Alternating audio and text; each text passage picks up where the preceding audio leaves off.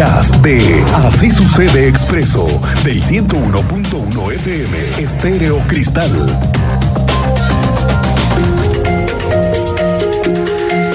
Aquí tenemos un asunto que vamos a tener en el radar este fin de semana. La él le digo por qué. Ni no vamos a dejar hasta que se encuentren a los responsables de habernos matado a dos elementos de la Guardia Municipal esta semana que eh, tuvieron de luto a la Guardia Municipal por esa tragedia.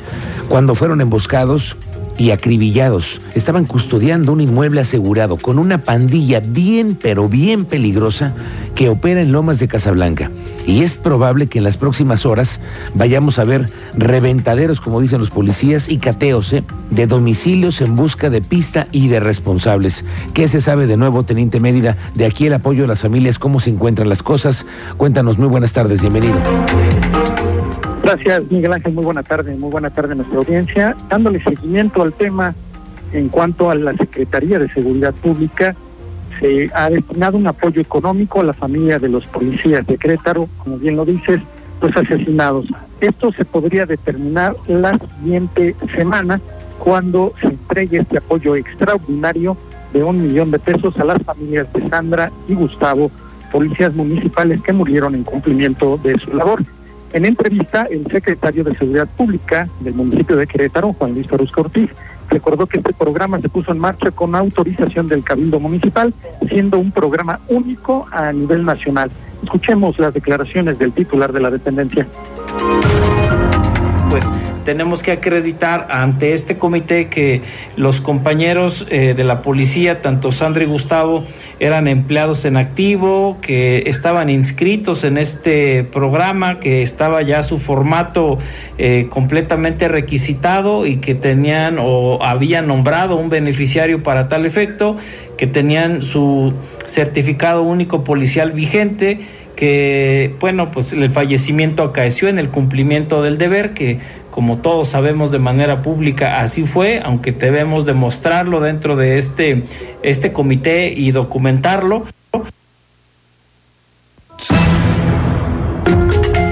Miguel Ángel, para poder otorgar este recurso debe sesionar el comité, donde se presentan todos los requisitos de las reglas de operación, reunión que se prevé para la próxima semana y finalmente apuntó que seguirán con el acompañamiento a las familias de los uniformandos fallecidos. Es la información, Miguel Ángel. Gracias, teniente, y vamos a ver qué sucede este fin de semana con los cateos, los operativos para buscar a los responsables de este y otros hechos que están hoy en la mira de la Fiscalía. Hay un video y del cual vamos a hablar, nosotros vamos a hablar de este tema porque hay un video, no sé si tú lo viste, Cristian, en donde llega un operativo de elementos de corregidora De, la, de la Policía Municipal y tienen detenida una pipa. Ajá.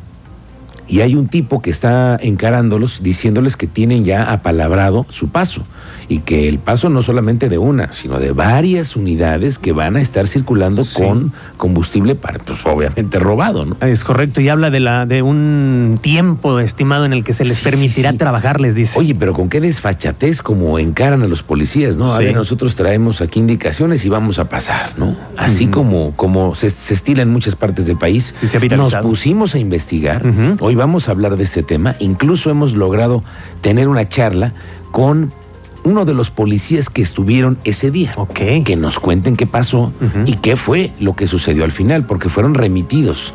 Estas personas que están en el video, me dicen, están hoy presas. Entonces vamos a hablar de este video que ha circulado en redes sociales y del cual le tendremos cuenta esta misma tarde.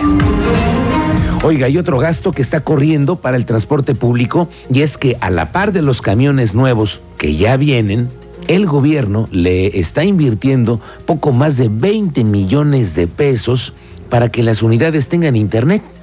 La estrategia es que los usuarios puedan irse entreteniendo en sus dispositivos y no sé cómo funcionará porque parece que cada 10, al menos de cada 10, 8 de los camiones ya tienen ese servicio y que es gratis para los usuarios. ¿Será cierto?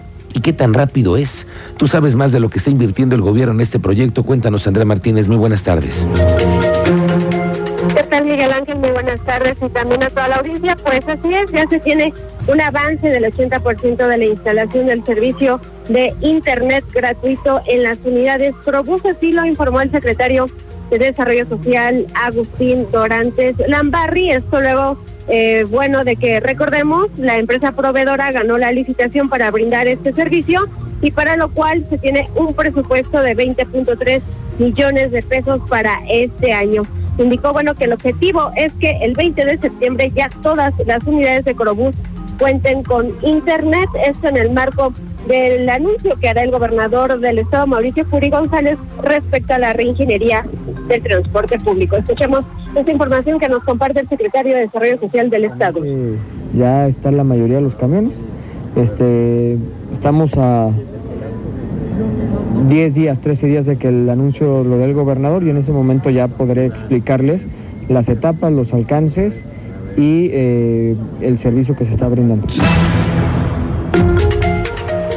Bueno, Agustín Dorantes recalcó que el objetivo de este programa es eh, pues justamente acercar esta herramienta tecnológica de navegación para que eh, para los usuarios y también para que estos bueno pues tengan un trayecto más ameno. Esta fue la información, Miguel Ángel. Gracias, Andrea Martínez. Es que lo que necesitamos son trayectos más amenos, sean que haya trayectos. Sí, me dio, perdón, perdón, perdón. No, es que sí, trayectos más amenos. Sí, no. ¿Cómo amenos? si lo que necesitamos es que haya eficiencia en todas las rutas del transporte público. No con internet, ¿eh? No, no, no, no distrayéndonos. Se trata de que se pongan en atención a los problemas reales del transporte. Pero bueno, dicen que ahí vienen las unidades de transporte público. Esa es otra campaña Bueno, no- que dices, hijo. Oye, ¿no viste lo del TikTok? ¿No Lo- viste el TikTok? Hay un TikTok que en donde subió en su cuenta Agustín Dorantes, él regularmente sube mucho TikTok contenidos. Pero lo que sí hoy sí se volaron la barda es que ahora los integrantes del gabinete están también entrándole al juego de ya vienen, ya vienen Sí, los camiones. sí, sí, no, no, A esa- ver, espérenme, espérenme. Si no es un chiste, ¿eh? Ya vienen, no, no, que ya vengan, urge, urge eso. Ya se tardaron, ya se tardaron, le dice la gente. Pues Pero bueno, claro. pero, pero ya se pusieron a jugar en el TikTok. Mira, escucha el video, ahí está una parte, lo sacamos aquí. ya vienen. Ya vienen, ya vienen. Ya vienen, ya vienen. Ya vienen, ya vienen. Ya vienen, ya vienen. Sí, no, no, no, no, no. sí, bueno, no, y- total, total de acuerdo en este. No mal, sé quién es. ya, mal a sus- quien se le ocurrió la Sus campaña. estrategias, pero Qué burla. ahí estaba la secretaria del Trabajo, ya vienen. Y luego el secretario de Finanzas, ya vienen. No, Ya, no. No, no, pues que ya los pongan a, pero ver, ¿a qué hora? funcionar. Eso es lo que necesitamos. Bueno, la Secretaría de Movilidad del municipio de Querétaro ha retirado 22 mil objetos que eran utilizados como apartalugares de estacionamiento en la vía pública. Ya ve que hay varios que tienen esa maña, esa manía, como que se tienen. Me, levanto en la mañana, me tallo los ojitos y voy y pongo mi cono afuera. Ah, sí. Sí, sí, ¿no? Cubeta, Mi- cubeta. Mi cubeta, mi palo, lo que sea, ¿no? Hay muchos vecinos que tienen esa manía. ¿no? Se lavan la mañana, se, se lavan, tallan los ojitos. y ahí van. Dice Rodrigo Vega, que es el secretario de Movilidad, que se trata de diferentes objetos, botes, cubetas y de todo tipo que van tenido que retirar por todos estos mañosos. Es que, mira, es una conducta que se presenta recurrentemente. Eh, tenemos que hacer más conciencia nosotros, los ciudadanos, de que pues la vía es pública, la vía no, no está concesionada y, pues no es para un usufructo personal, es vía pública.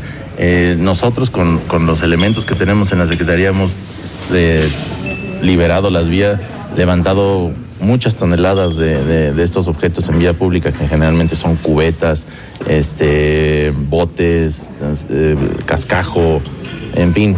eh, estamos ahí abiertos, también necesitamos más ojos que nos ayuden a hacer la denuncia. Nosotros vamos y hacemos el retiro y, este, y estamos haciendo notificación por escrito al, vecino, al comerciante, de que bueno, pues que está incurriendo en una falta importante eh, de acuerdo a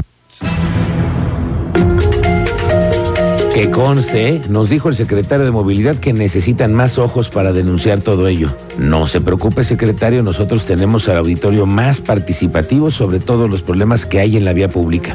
442-586-1011. ¿Usted ubica a alguno de esos vecinos que decimos se levantan en la mañana, se tallan sus ojitos Y sacan su conito. Su conito. Bueno, de esos hay varios, ¿no? Y luego, como ya no, no hay ni forma. Oye, pues si no es tu banqueta, hermano. hazte un lado, ¿no? O, bueno, no, se sienten dueños. Si usted quiere, vamos a ayudarle a denunciarlo. ¿Se acuerda usted del tema de la maqueta que teníamos en Alameda Hidalgo? Esta que hizo tu expresidente municipal, tu exalcalde, ¿no?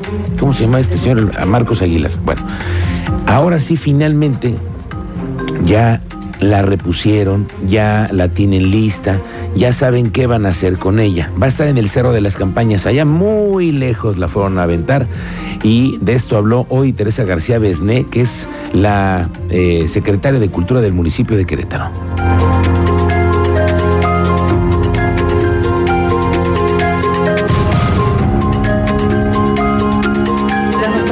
Es parte de ese recorrido turístico y me ha tocado ver cosas así como que a los niños les preguntan, a ver, ¿y cuál es esa iglesia? ¿Cuál es esa? Como está a nivel de piso, digamos, no, no está tan alta, le pusimos una base más chica, tienes una perspectiva muy distinta de la maqueta. Era un fin más didáctico. Mucho más, mucho más didáctico. Puedes ver la trama urbana de Querétaro. Y fíjate que lo que hacen en el Cerro de las Campanas es extraordinario a la hora que habla de, pues sí, que cultive más el material que ya se tiene. Yo creo que esa decisión es muy buena. También hicieron un video interactivo bien especial del Cerro Ah, de las sí, Campanas que habla de la historia. Padrísimo. Yo creo que en ese sentido, pues al final, la inversión ya está, ya está ahí. Sí, Ahora, ya. ¿cómo hacemos que El proyecte? gastito que eran de Pues sí, 9 millones de pesos por ese capricho. cómo proyecte de manera más aprovechable y lo que está haciendo la Secretaría y su equipo en la de Cultura lo están haciendo bien, ¿eh? Ok, bueno, ahí está el voto de confianza para que además todos los turistas, que son los que regularmente pasan por Sí, ahí sí, sí. en estos tranvías, les den la posibilidad de conocer esta maqueta, que ahí está. Ya usted si quiere ir a darles una vuelta.